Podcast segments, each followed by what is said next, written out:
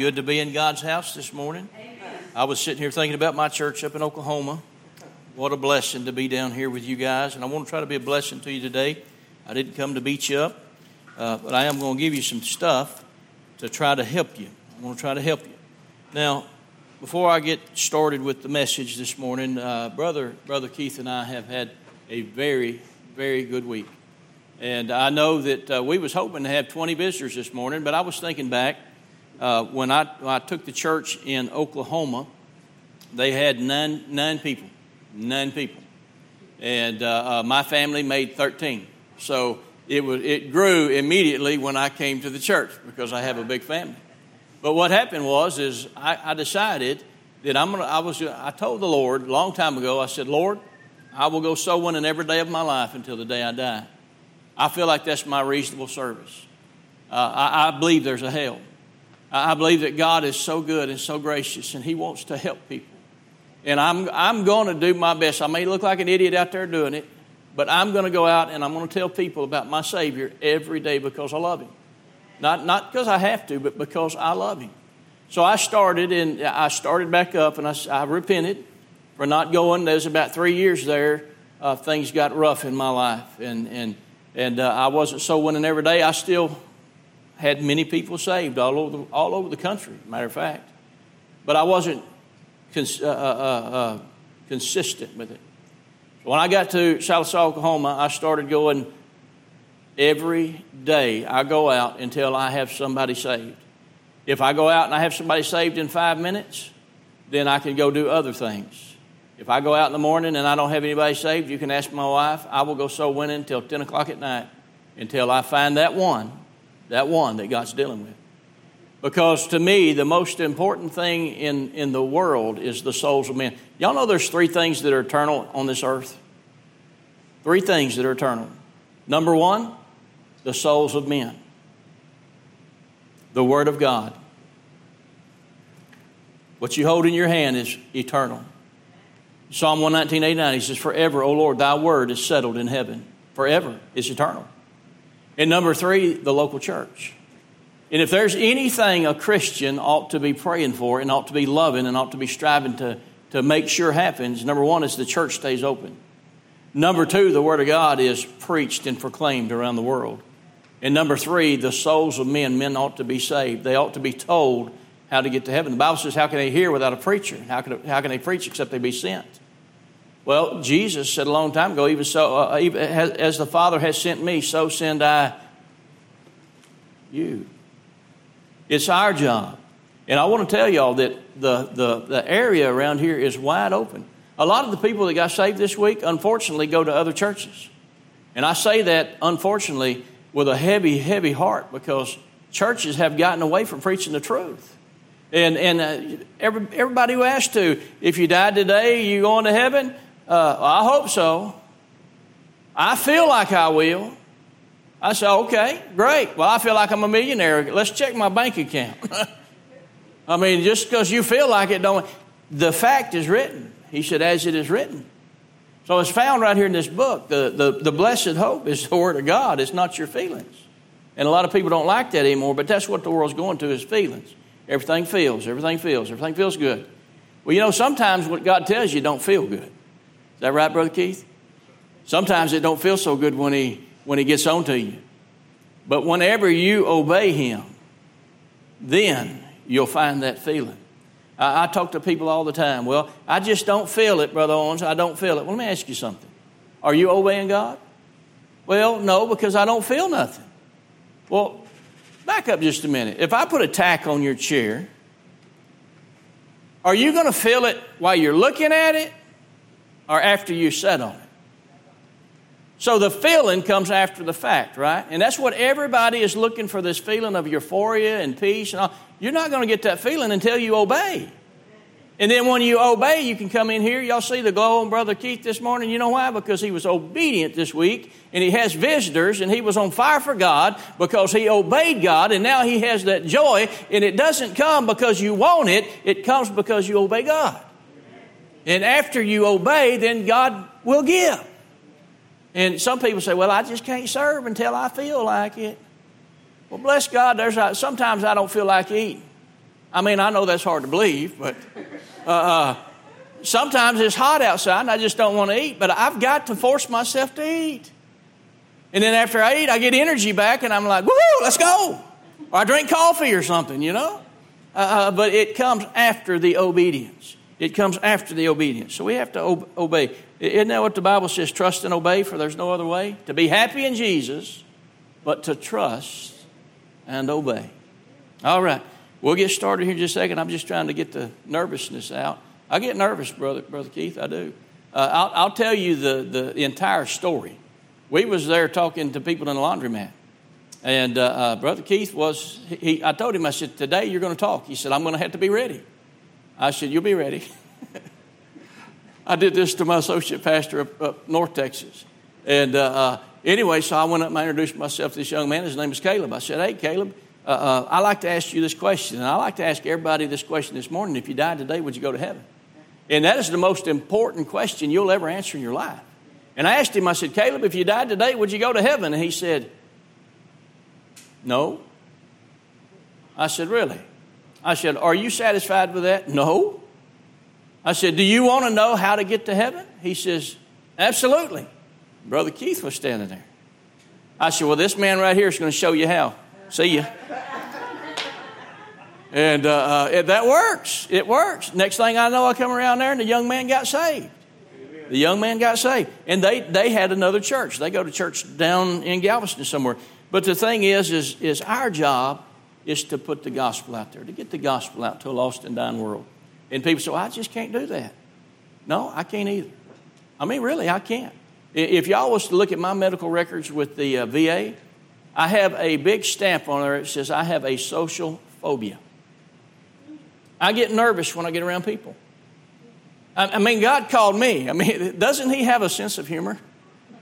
Uh, when I was talking to the psychiatrist, you, you hear people that say, uh, I'd like to move to Alaska in the middle of the wilderness by myself. And usually they do it, and within six months they're back in society. And after he got done with me, he says, You know, I believe you're the only one that could move up there by yourself and live there forever. I said, Yeah. I said, That's just how I feel around people. And then God called me to preach, and I'm thinking, What?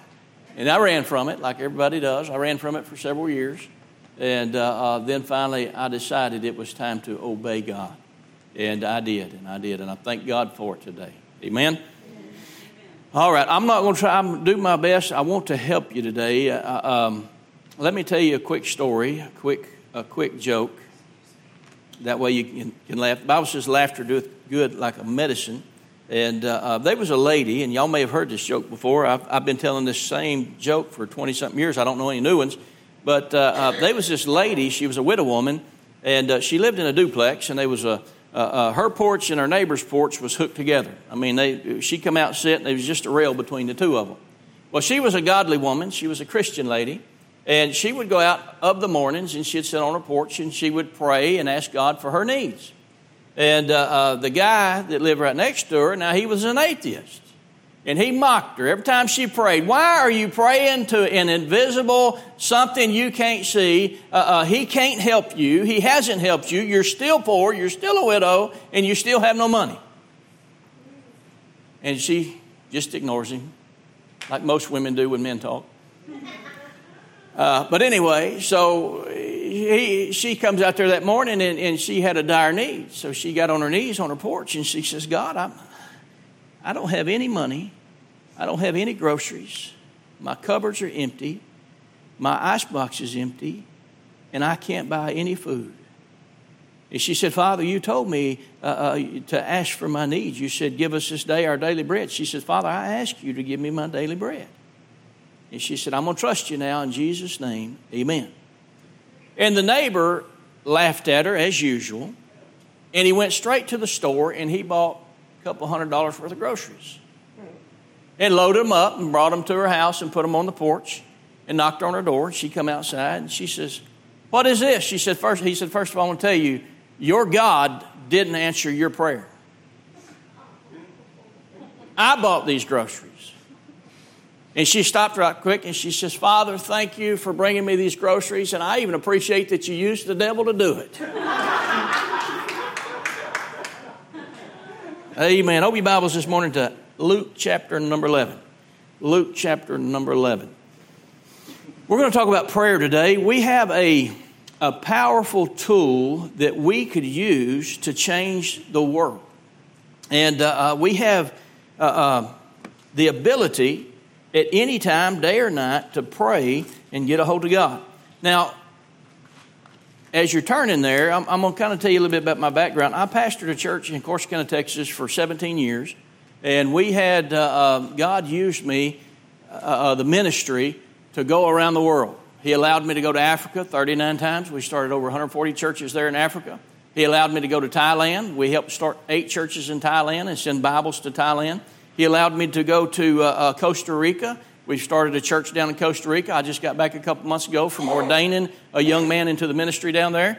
And uh, uh, souls are being saved, and they're having church right now. They, are on the same time schedule as we are. They're having church right now. And, uh, uh but God has allowed me to go around the world. And uh, uh, when I was traveling around the world, I did not realize how powerful prayer is. I was just doing things, a lot of things, and y'all forgive me, but a lot of things I was doing, I was doing my own energy. I, I, I was, but on the outside, I was this outgoing uh, uh, uh, preacher and, and I was trying to be happy and all these things, but on the inside, I was tore up. On the inside, I felt like something was missing. I felt like, you know, uh, uh, I read the, the Bible of a God that stepped out on nothing and created everything, and, and I'm thinking, where's he at? Why am I struggling so hard? I mean, why I can't make nothing happen? I mean, my church grew a little bit. And we got up to over hundred something, and then then uh, uh, uh there was a, a, a some adultery happened in the church with some of the members and it made a bunch of people mad and i lost about 80 people all at one time and, and you know i had nothing to do with that and i didn't know anything about it but but i'm thinking where is the god of the bible? I need him about right now. Is that kind of what y'all are thinking right now? We need him about right now. And uh, uh, some other things happened and and uh, uh my neighbor i went to school with this girl and uh, uh, her name was Penny Chapman. I started Mildred out there in first grade, and she moved to the school. It's the same year I did, and we went to school together.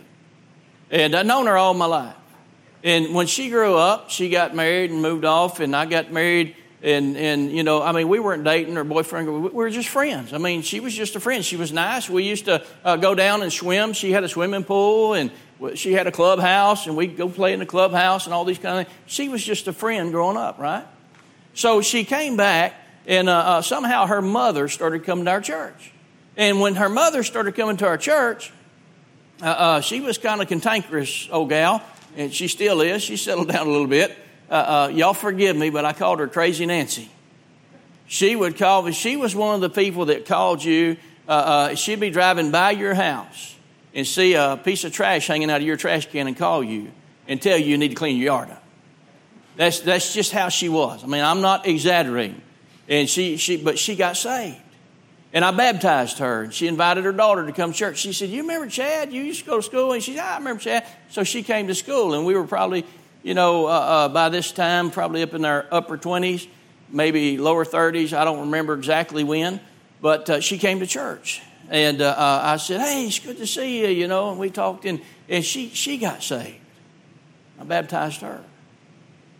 And uh, um, one day I was up preaching, and I was preaching on prayer. And she said, uh, she at the invitation, she came to the altar, and she was just down on her knees, and she was crying like Hannah in the Bible. She was bitterly crying. So I come down and I said, Penny, I said, Are you okay? She said, No, I'm not. She said, The doctors told me I would never have a baby. I said, Why come? How come? She said, Something wrong and I just can't have children. I said, Have you talked to God about it? She said, Well, I was just down here kind of feeling sorry for myself. I said, Well, come here. She came over there and I put my hand on her. And I said, Father, this sweet young lady wants a baby. She would be a good mother. Would you bless her with a child? And she went and sat down and didn't think nothing about it. So I went back, finished my altar call, and uh, uh, about three months later, she come in and she was just glowing. I said, What's going on, Penny? She said, I'm two months pregnant.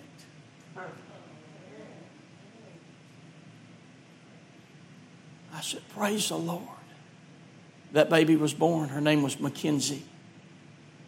And she was just a little ditty bopper. She ditty bopped everywhere. She was thin as a rail, and she and when she turned about six, she got saved.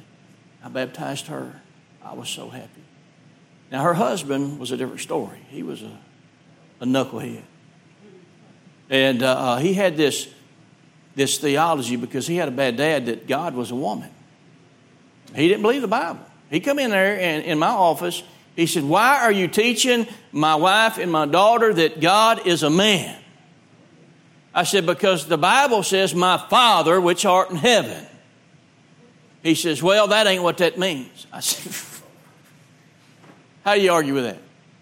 I said, Look, I'm going to be praying for you. I said, But I'm not going to sit here and argue with you.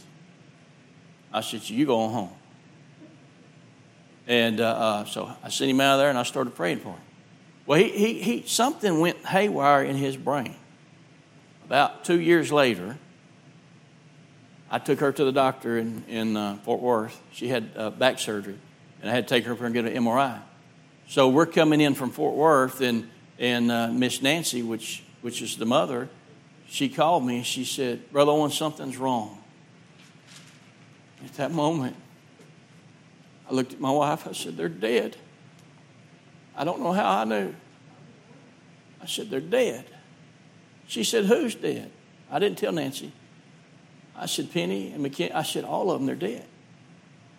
She said, How do you know? I said, I don't know. So we rushed home, and she, I told her, I said, Call 911. Call them right now. And I went, I went to her house, and I went in there with a police officers. That beautiful eight year old baby girl shot right in the face with a 44 mag and her daddy did it.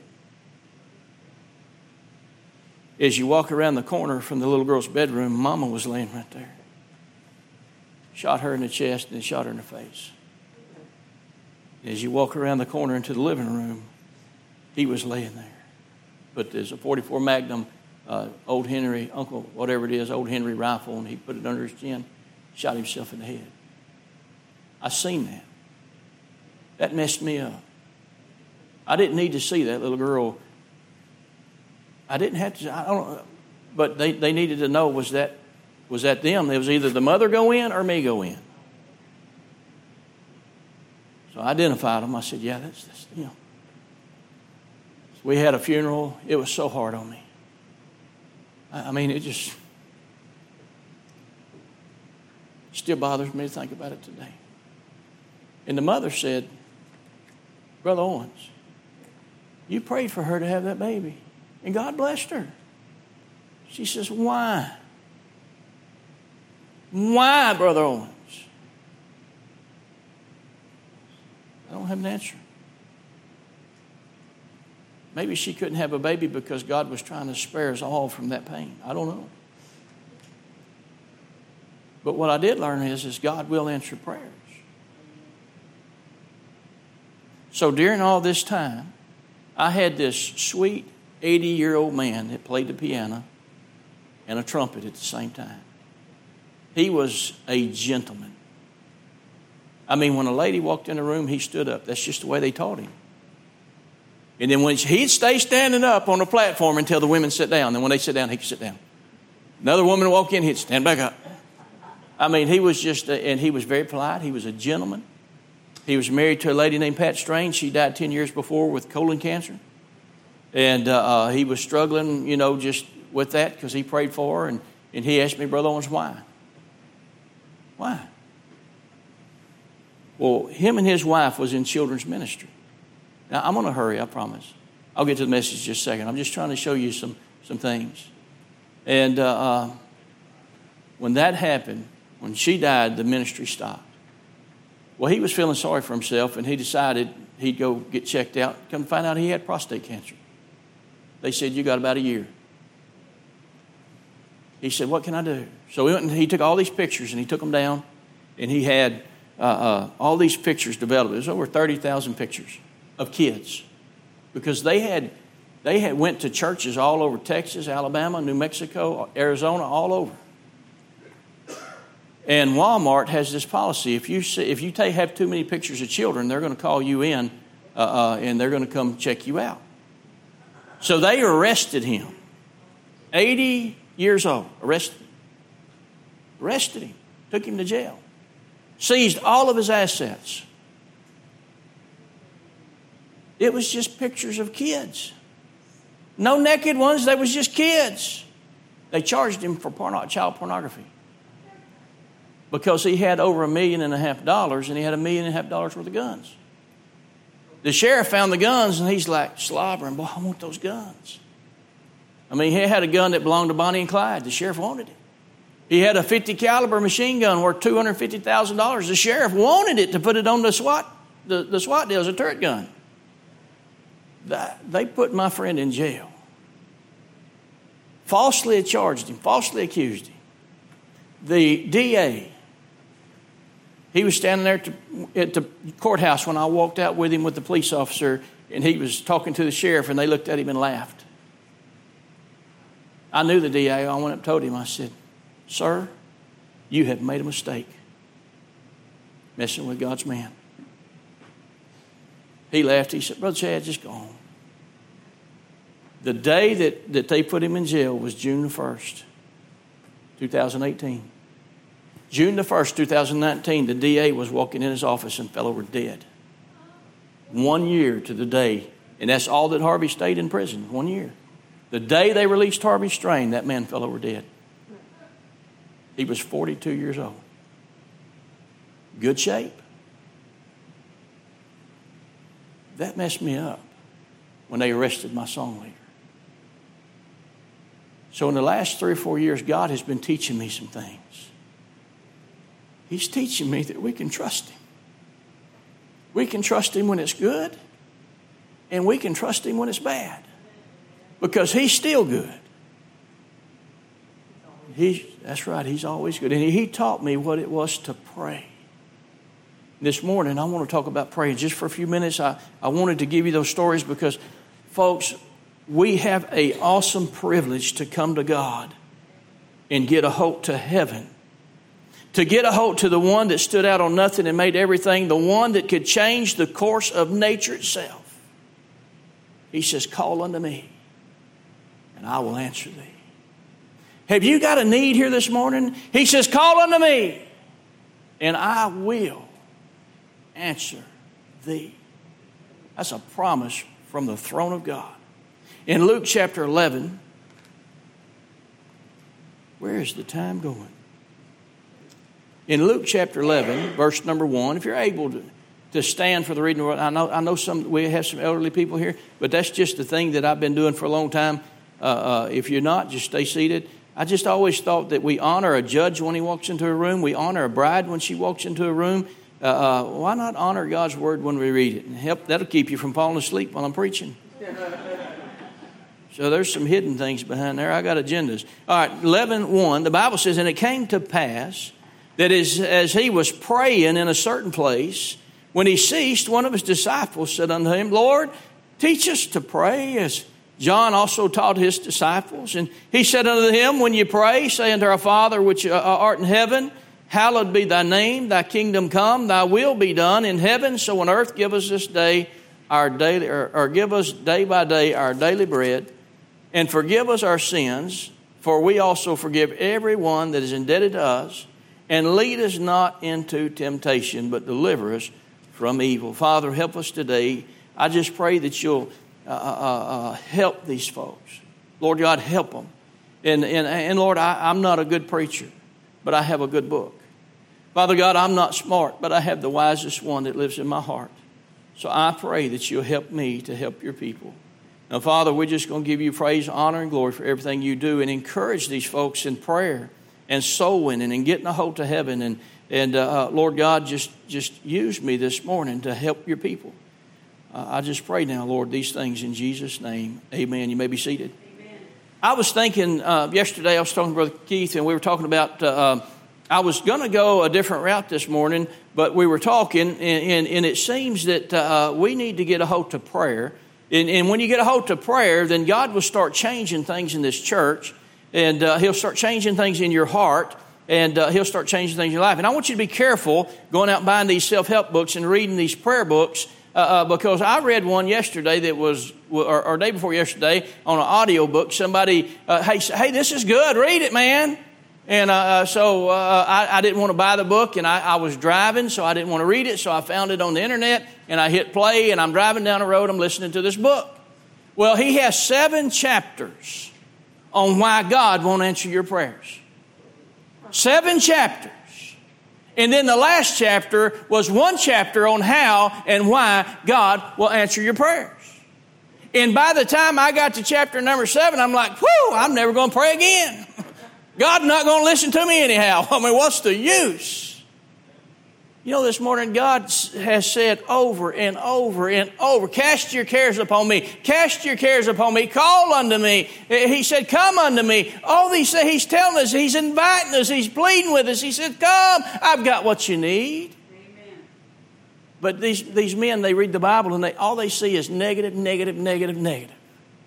I want to tell you something, we don't serve a ne- negative God. There are things that hinders your prayer, but there's way more. Uh, uh, God, if you can't get, you, get your prayers answered because you're righteous, get them because He gave you a promise to call unto Him. He, if you can't go to Him because you're a good person, He said, ask it in Jesus' name. Hey, He said, I, am going to give you method after method and way after way so that you, as a church, as my people, can get a hold to me and let me show you what I can do. And that's exactly, you know, the Bible says the eyes of the Lord seek to and fro throughout the earth. Someone that He can show Himself strong through. God's looking for somebody in this church this morning. Can I trust this one? Can I show myself strong through this pastor? Can I show the world who I am through him? Hey, not only him though. He's saying, Can I show myself strong through you and you you know what God wants more than anything this morning? He wants us to know Him. And He wants the world to know Him. If you'll study the history of the Bible, the whole reason He picked the Jews was to show the world who He was. He's still the same today. He wants everybody to know Him. And He wants us to know His strength and His power, and He wants us to know His, His, His trustworthiness, and He wants us to know His goodness. And then you get preachers that stand in the pulpit and says, well, if you, if you pray this way, God's not going to hear you. Man, I don't want to go to a church that tells me how not to get a hold of God. I want to go, eh, I mean, yeah, I may have to repent I may have to get right with God, but I want to go to a church that shows me the, the, the true God, that the, the pastor knows the God and the church knows the God, and they know that if, if I need something, He's got to answer. Didn't He tell Abraham? He asked him a question. Is anything too hard for God? Didn't he say in James chapter 4, we have not because we ask not? Everybody likes to jump down there and preach that. He said, but when you ask, you ask amiss. They, they'll preach on that for three days. You know why you don't have what you need? You're not asking for it.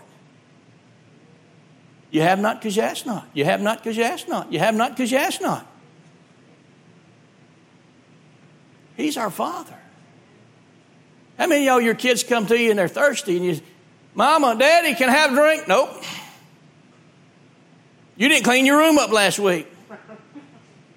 Mama, Daddy, I need, I need to go to the doctor. Nope. Mom and Daddy, I need help. I'm scared. That's your problem. That's how people make it look like God is. He said we're His children. Doesn't it make you blessed when your children come to you and they say, Help me? What do you do? You kick them and throw them out on the street? I'll tell you what you do when them little grandbabies come up there. You say, Do I need to whoop your mom and daddy?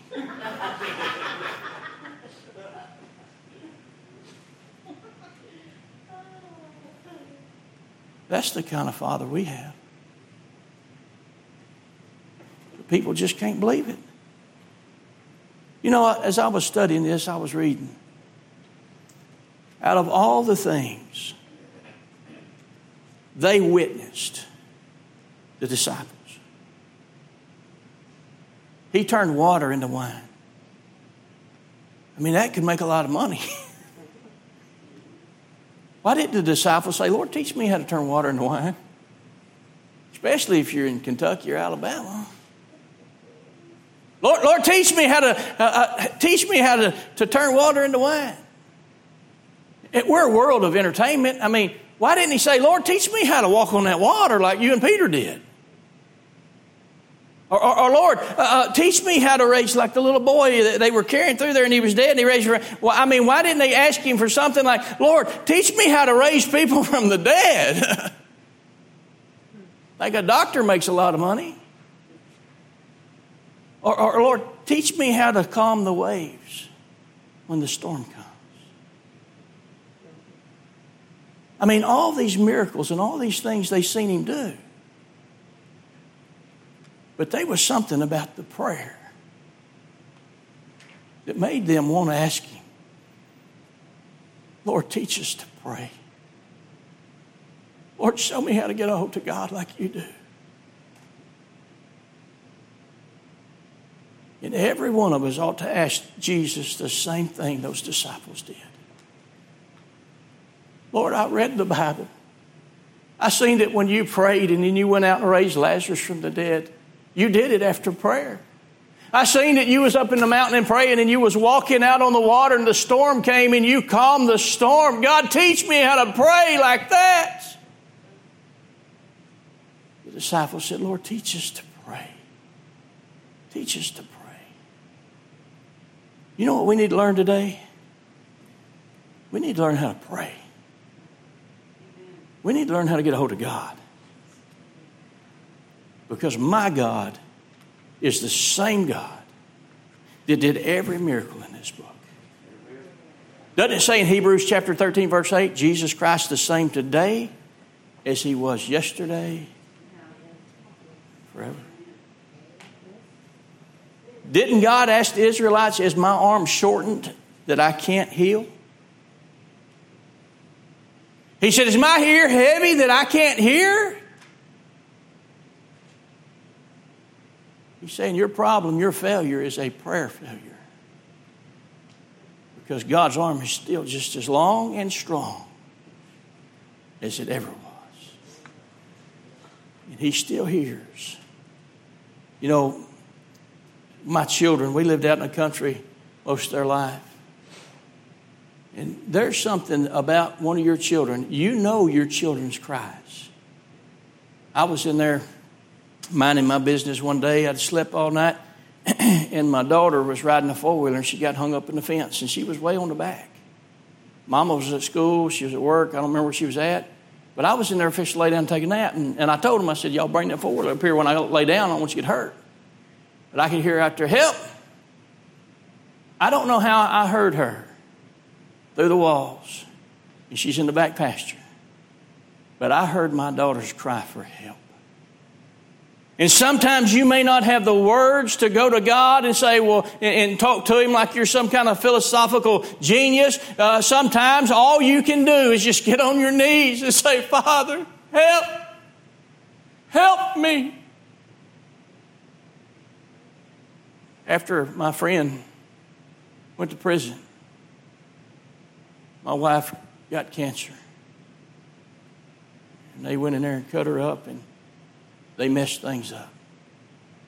She had several. She, how many surgeries you had since then? Six, eight, fourteen surgeries.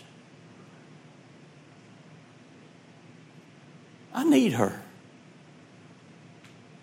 She's my help me. Tell you how I used to do. I tried to bargain with God. I said, God, if you'll keep my wife all right, I'll keep preaching. a lot of good that did. I was at the hospital. We were in Louisiana uh, where they did the surgery on her intestine. It busted open. And she came, I came home from work and she's like, I'm. I'm like, something's wrong, honey. She, I'm just tired. Let me lay down. So I went there and sit with her and I, I said, baby, something's wrong. She said, I'm tired. I said, Get up. She started losing her color. I said, Get up. We're going to the hospital. She couldn't even get out of bed. We carried her to the car. Got her to the hospital. I had to go get a wheelchair and put her in the wheelchair. I wheeled her in there and I had my hand on, holding her head up. She couldn't even hold her head up. She was just. You see, her body was going into sepsis, septic. Another 20 minutes, she would have died on me. While they had her in there, they wouldn't let me in there. They were doing whatever they were doing. And I went out and I got on my knees. Didn't even have a word. I just.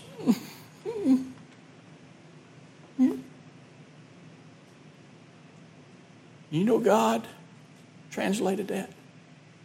Because look right there. Jesus went to the Garden of Gethsemane. It didn't tell us the words he might have said or might not have said at the beginning. He was groaning in spirit to his Father. His Father heard it. You hear the old timers talk about laboring in prayer? We're lucky if we do a drive by prayer. You want this church to grow? Ask God to give you a burden like that where you'll get on your knees. Say, mm. And watch what He'll do. Some of you say, Well, I'm too old to go out and knock doors. You're not too old to wrestle with God. This church, no church, has to close. It's under the same management.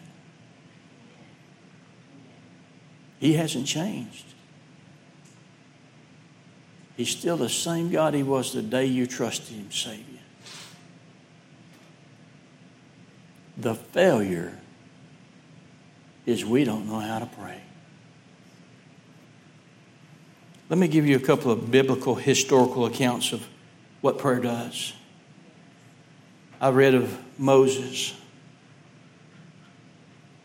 I've read of Moses when he stepped out in faith. And the Pharaoh wouldn't turn his people loose. And he said, uh, so Moses prayed to God, and he prayed to God, and God set him free. Have you got family members that need to be set free? The same God that turned Israel loose. But I asked him, Did you get down on your knees and wrestle with God in prayer?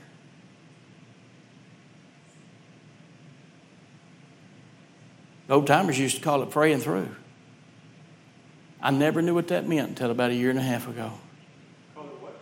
Praying through. Either God meant what He said when He said, Call unto me and I will answer thee. I will. Or He didn't. So I was taking this little church up there. My wife was still in Arkansas. And I was living in, in the prophet's chamber at the church. In the church, our, our fellowship hall is about this size. So I walked around four hours just walking. I needed something from God. I needed, I needed His power to pastor that church. I needed His presence in my life. I need, I, I couldn't, I wouldn't, I wasn't going to do it, Brother Keith, not unless, not unless the Lord was with me. And I wasn't just going to ask him, God, help me. That's how we pray sometimes. Lord God, help, you know, help me. Uh, I need enough money to go buy me a latte. I walked around that church. You're a powerful God. I can't do this. And I walked around that. I walked around that for four hours, nearly five miles. My phone keeps track. I walked and I walked and I walked. I was preaching that Sunday morning. This was 4 a.m. in the morning. And I said, Oh God, I can't do it. I can't. And I refuse to get up in that pulpit without you in the morning or today. About that time, the Lord answered my prayer. I didn't hear a voice, but in my spirit, I heard him somehow in here. I don't know. He said, I have heard your prayers. And a peace came over me. And I thought, whoo, this prayer thing. So, you know what I've been doing? On Saturday nights, I usually spend most of the night in prayer. Ask my wife. She goes to bed about 11. I'll get in bed about 3 or 4. Because I found out there is a God in heaven. And He still answers. This church needs to grow. Why not spend all night in prayer? Your pastor needs help. Hold him up before God. Spend some, I'm not talking about a drive-by prayer. God, help preacher. I'm talking about look at the shape of things. Look at the shape of our city. Look at the shape of our world. And get like on Nehemiah and get a burden. And hit your face before God and say, God, please help us. You see, I could come for the next six months and try to help you, but I can't help you. He can.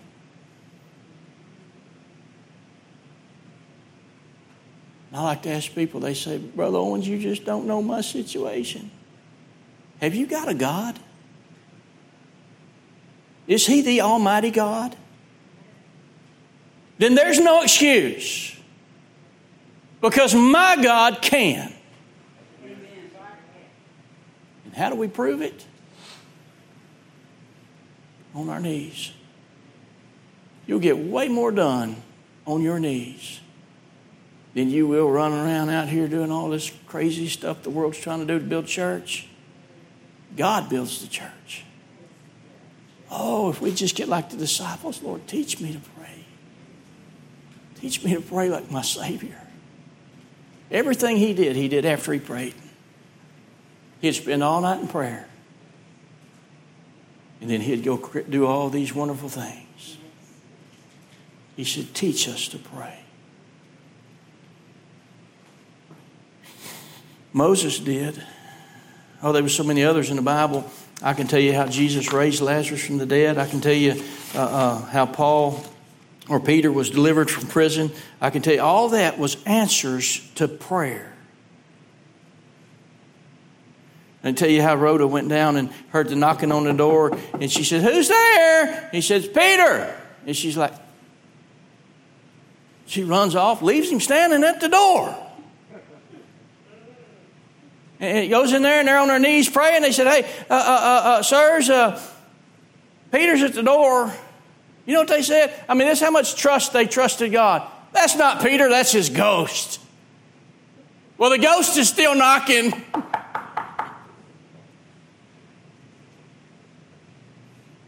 Isn't that kind of how we sometimes we're surprised that God actually heard us when He promised that He would?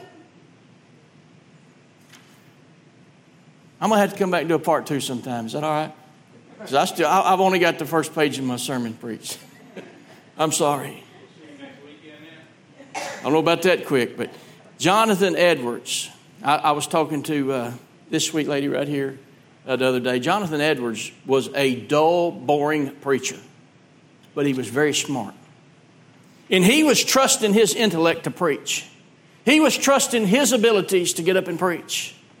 And his son in law was a, a, missionary, and the whole time he was begging God. He said, Father, uh, he's so smart you could use him, just pour out your spirit on him. And then the missionary son in law died. He didn't get to see it. But God poured out his spirit upon Jonathan Edwards. And I know you've heard of the Great Awakening. He spearheaded that movement because one sick, sickly son in law was on his face before God, lifting up the man of God. And you may not have a lot of talents, but you have the ability and the opportunity to call out to God for this man right here. And watch God work through his life and watch God win souls. And then you'll see the little pitter patter of feet running up down these aisles in the classrooms full. It's God that'll do it. My question is, is have you got a God?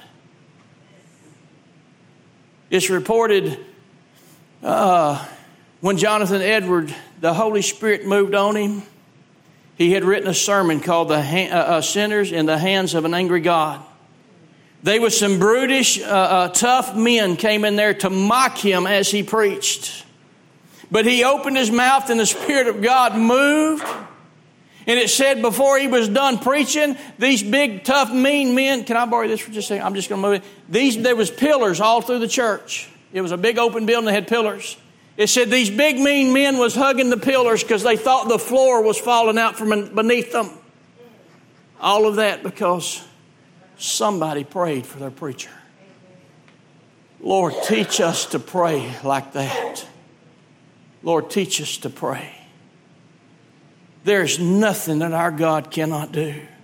D.L. Moody was uh, uh, uh, on vacation in Europe, and uh, uh he went and preached at this uh, particular church. I can't remember the guy's name, but he preached that morning, and he said it was like his sermon went out and fell straight in the floor. And he said, I was hoping to God that when I was leaving, the preacher would say, Well, that's okay. You don't have to come back tonight. But the preacher walked up and shook his hand and said, That was great. I hope to see, I, I, can't wait to hear what you got tonight. And D.L. Moody's like, Oh, I wish he'd have said, Don't come back. Well, there was a lady in the church, an older lady, and she had a twin sister. And she was sick at home and she couldn't, she was bedridden. And she went home and she, she told her sister, She said, Sister, You'll never believe who preached for us this morning. And so this lady started naming all these men that had been to the church before, and she said, Nope, nope, nope. And she says, Who then? She said, D.L. Moody preached for our church this morning. She said, Oh, I've been praying for six months that he would come here. She said, If I'd known was preaching this morning, I'd have been praying and fasting for him already. Is he preaching tonight, sister? Sure is. She says, Tell everybody. She said, Don't bring me no food. Don't bring me no water. She said, Lock my door and tell nobody to bother me. This sweet little old bedridden lady cried out to God all evening. D.L. Moody said he got to preaching and the power of God fell. Over 500 church members got saved. He couldn't believe it. He said, he said, if you need to be saved, he said, come to the altar. Well, over 500 of the regular church members got up and he said, no, y'all sit down. He said, what I'm asking you is, is if you've never been born again and you need to be, he said, would you stand? 500 people stood up. He's like, no, y'all don't understand me. Sit back down. He said, if you've never been saved and you need to be saved, he said, I'm not, he said, I guess church members, he said, but if you've never been saved, he said, meet us in the hall next door. 500 people walked in the hall next door. And he told the preacher, I'm sorry, you're going to deal with this. I'm out of here. Well, the preacher, he said, Where are you going? He said, I got to go to Australia. So he was getting everything ready to leave the country, and the preacher called him. He says, Hey, you got to come back. He said, You know, you told them to come into the hall. He said, Then you told them to come back Monday night just to see if they really meant it. He said, There's a thousand people standing here needing to get saved. Because one little lady believed God and lifted up that preacher. Now, our God hasn't changed. I'm tired of all this orthodox, dead religion. I'm not talking about the crazy stuff. I'm talking about the stuff where churches are dead. We have the spirit of life, folks. And don't let the devil tell you anything other. He said, Seek me and you shall find me when you seek for me with your whole heart. I can tell you a couple stories about me right quick. Usually I'm eating tacos by now. Y'all just bear with me.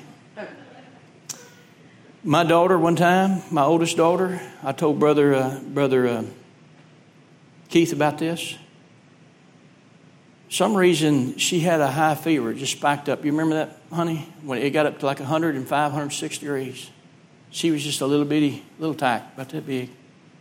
I can't tell you how old, but I can show you how big they were. I got one that's about this big. And, uh, but anyway, she's about this big. And, and my wife brought her to me. And she said, Feel her, she's hot. Well, we just had an ice storm.